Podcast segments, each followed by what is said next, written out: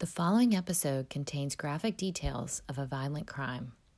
This episode will have content pertaining to a suicide and may not be suitable for all listeners.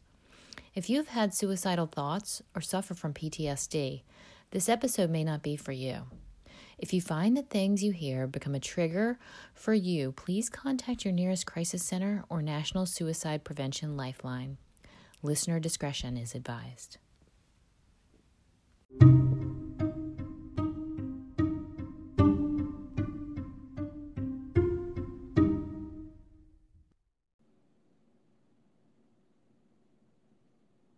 Amelia. Welcome back. Happy New Year. Hey, it's so good to be back. I missed you. Yeah, I feel like it's been forever since we've had a chance to connect. I know. like, busy, such a busy um holiday season. Oh my gosh! And now, like getting into the new year. Do you have any New Year's resolutions? Well, I the besides the obvious, yes, I do.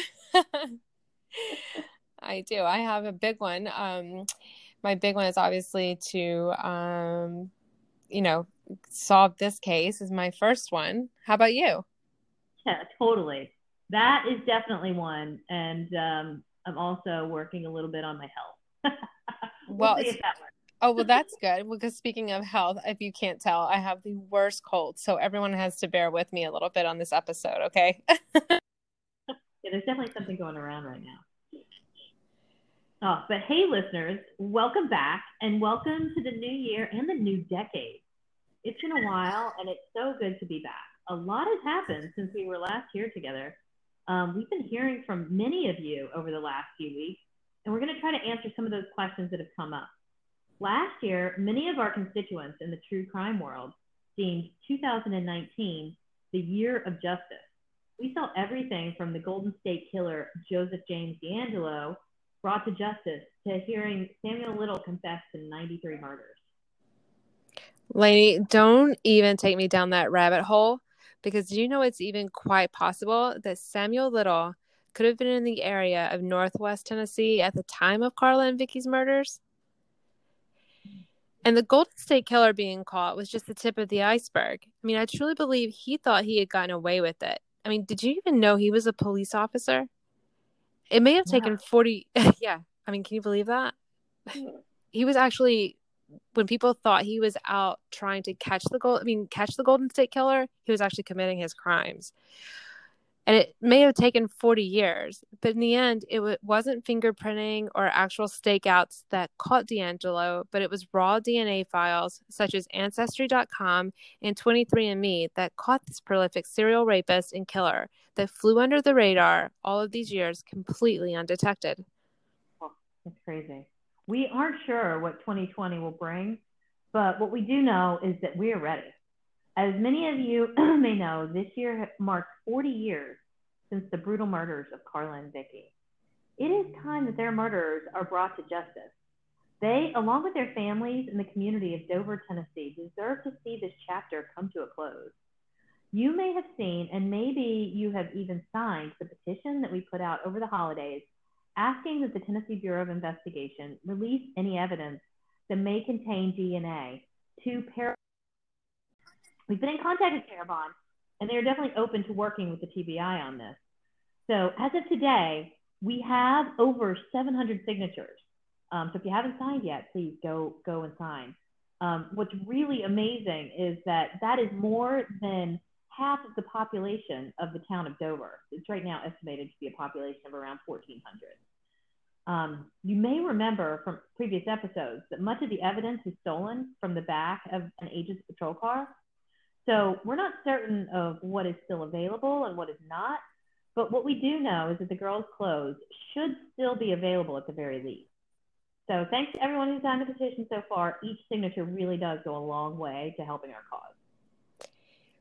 On January 2nd, former Stewart County Sheriff David Hicks passed away in his home. He served the public and law enforcement for 38 years. He served as Stewart County Sheriff from 1978 until 1996.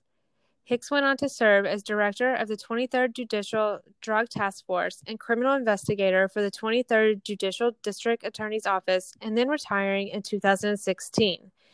Most recently, Hicks was honored in his hometown at the Thanksgiving parade as the honorary Grand Marshal.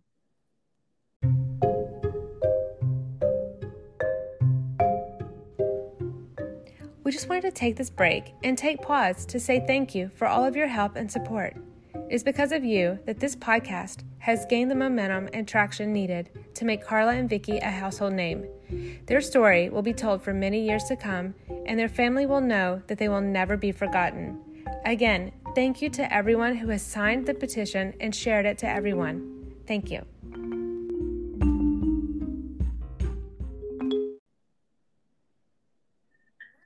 Amelia, when you were growing up, do you remember having a place in your small town that you could go and just park your car or cruise and meet up with friends, hang out, kind of like the meeting spot of the town.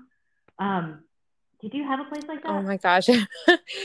in my town, we did. It was so funny. And that definitely takes me back to like a whole other time. And we had a place called the K and N and it was like a little sock hop, I guess. I guess is what it was called. But it was like we even had like a telephone booth and that's where everyone would go to or yeah, everyone would go and you call and you just meet up. I mean, I don't even know how kids, I don't even know how we did it then because we didn't have cell phones. But it makes me a little sad that our kids won't experience that same thing, that same same thing, and it's going to be completely foreign to the kids of 2020. You know, the phone booth and having you know sat on the hood of our cars, and our entertainment was literally just watching kids, you know, drive up and down the strip. And we'd sit on the hood of the cars and talk to friends, and we'd have a little food and just hang out. That's what we did. That was what was fun, right? Yeah, no, that's what we did too. so let's talk about a place in Dover called the Dairy Dip. The Dairy Dip was a popular hangout for everyone in the small town. There were always a lot of people there, especially on the weekends. From what we've heard throughout our investigation, it was no stranger to most anyone in town, and it wasn't just teens and young adults that frequented the Dairy Dip to hang out. All ages, men and women, were often at the place to see and to be seen. Depending on who you talk to, you may get different recollections on what the dairy dip was to them. But for the most part, it was your typical 80s hangout place. There was always a large crowd there. If you have a memory of the dairy dip you'd like to share with us, we would love to hear from you. Please, please reach out and you can share anything through Facebook or through our phone number. But what was really going on behind the dairy dip? Well, behind the dairy dip sat two trailers, one of them being the Atkins residence. And as we mentioned in the first episode, Carla and Vicky lived on Route 79 when they went missing. But right before that, they lived in a trailer that was located right behind the dairy dip. So on occasion, as the party started to pick up at the dairy dip, partygoers that wanted to continue nefarious activities, they would that party would spill out back and into the Atkins residence, and they would continue their party. Presumably, they were being invited over by brother Randy. Sometimes the trailer and the yard would have as many as 50 to 60 people partying there. So there was a lot of drinking and drugs um, and smoking at these impromptu parties that young Carla and Vicky were subjected to. And witnesses say that they never once remember law enforcement putting a stop to it. However, there was one young deputy and was rumored to be smitten on Carla who on two occasions came to the residence and just sat on the hood of Margie Nell's car and just watched, like he was observing, once in uniform and once in plain clothes. From another witness, he never really interacted, he just watched Carla. A lot did happen at that trailer before the girl's disappearance and murder. When we talked to you about Deputy Byers running Greg Charlton, off of the girl's property on two different occasions. The first time was when the girls actually lived behind the dairy dip. What happened next? We can only tell you from the first-hand account of what a witness has told us. It was just a few days before the Atkins family relocated to the residence on Route 79. And the girls, the witness, Margie Nell, Randy, and Randall, were all at the house when a car pulls up. The witness says that Margie Nell said to the girls, Girls, go hide. The girls had no idea why they had to go hide, but they did as they were told. But they could hear a lot of arguing outside, so Carla and Vicky peeked out the window and told the witness that it was Agent Jack Charlton and Sheriff David Hicks. What could they have all been arguing about? Well, several things come to mind, and we don't want to speculate. But could it could it have been about Randy's recent marijuana bust? It could have been about Greg's recent trespassing violation, or was it something else altogether?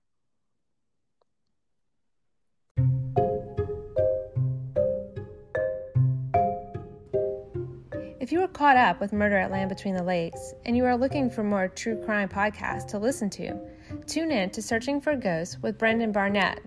In season one, Barnett covers the case of Casey Lynn McDaniel from Milan, Tennessee, who went missing in 1996. And in season two, he covers the disappearance of Bethany Markowski, who disappeared from the Old Hickory Mall in Jackson, Tennessee in 2001. You don't want to miss either season and listen to Barnett as he breaks down each case.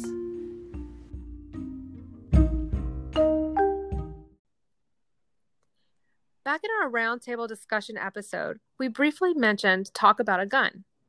Well, we recently came across an article in the Leaf Chronicle out of Clarksville, Tennessee, published November 2nd, 1980, about trained canines searching crime scenes for evidence that can easily be undetected by trained professionals. Buried in the middle of this article, it ever so casually mentions that three weeks after Carla and Vicky's bodies were found in the area of Lost Creek, it was searched by a canine named Rebel. In this article, it lists that five things were dug up and found by Rebel. Here is what was found at the crime scene a shotgun, shells, and body parts of the dead girls' bodies. Amelia, what the heck? They actually found the gun? Do we know that that is the murder weapon? Well, clearly, this is not for us to determine. And the bigger question is is all of this stuff in evidence, or did someone get rid of this too? Now, of course, as any good lawyer would dispute, how do we know that this is the actual murder weapon and it wasn't left behind by someone else and not just a coincidence that another shotgun happens to be found in the same location as the girl's decomposing body. Well, I actually don't believe in coincidences, but if the gun can be found, science and the series of unfortunate events that took place will prove whether or not it is the murder weapon, and trace evidence and DNA will do the rest. In the recent weeks, we've come to learn that the TBI have been asking a lot of questions in Paris, Tennessee about another potential suspect. We don't have any other information to share at this time, but we will definitely keep you updated as we are able to. Well, this year, the 40 year anniversary of Carla and Vicky's deaths proved to be the year someone finally pays for this crime. Also, did Sheriff David Hicks talk to anyone about everything he knows before he passed away? Or did he take any secrets with him to his grave? We hope that anyone that is withholding any information comes forward and presents it to the District Attorney Ray Crouch as soon as possible.